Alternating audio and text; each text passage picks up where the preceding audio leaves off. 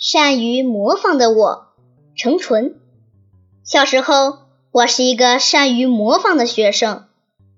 一年级时，我看见高年级的哥哥在篮球架上又翻又掉，很好玩。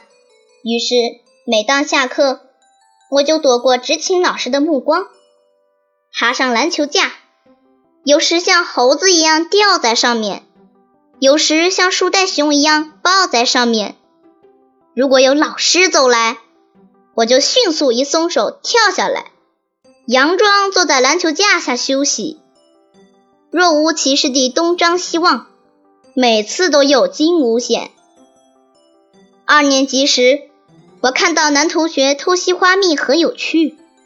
春天，花园里开满了红彤彤的一串红，有几个馋嘴的同学便去偷吸它的花蜜。我很好奇，也跟着去了。我学着他们的样子，先吹走花瓣上的蚂蚁或小虫，然后摘下长长的花蕊，蜜汁甜津津的，味道好极了。可惜蜜汁量很少，有的里面还没酿出花蜜呢，所以偷吸一次要踩得满地都是花瓣。哦，可怜的满地片片红。三年级时。我的模仿能力达到了极致。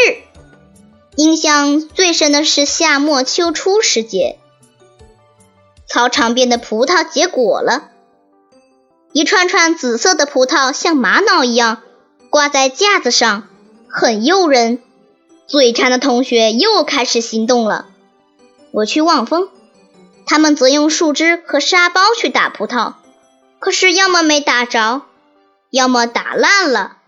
于是他们改变了策略，一个强壮的同学抱起一个瘦小的同学去摘葡萄，然后藏在口袋里去角落里分赃。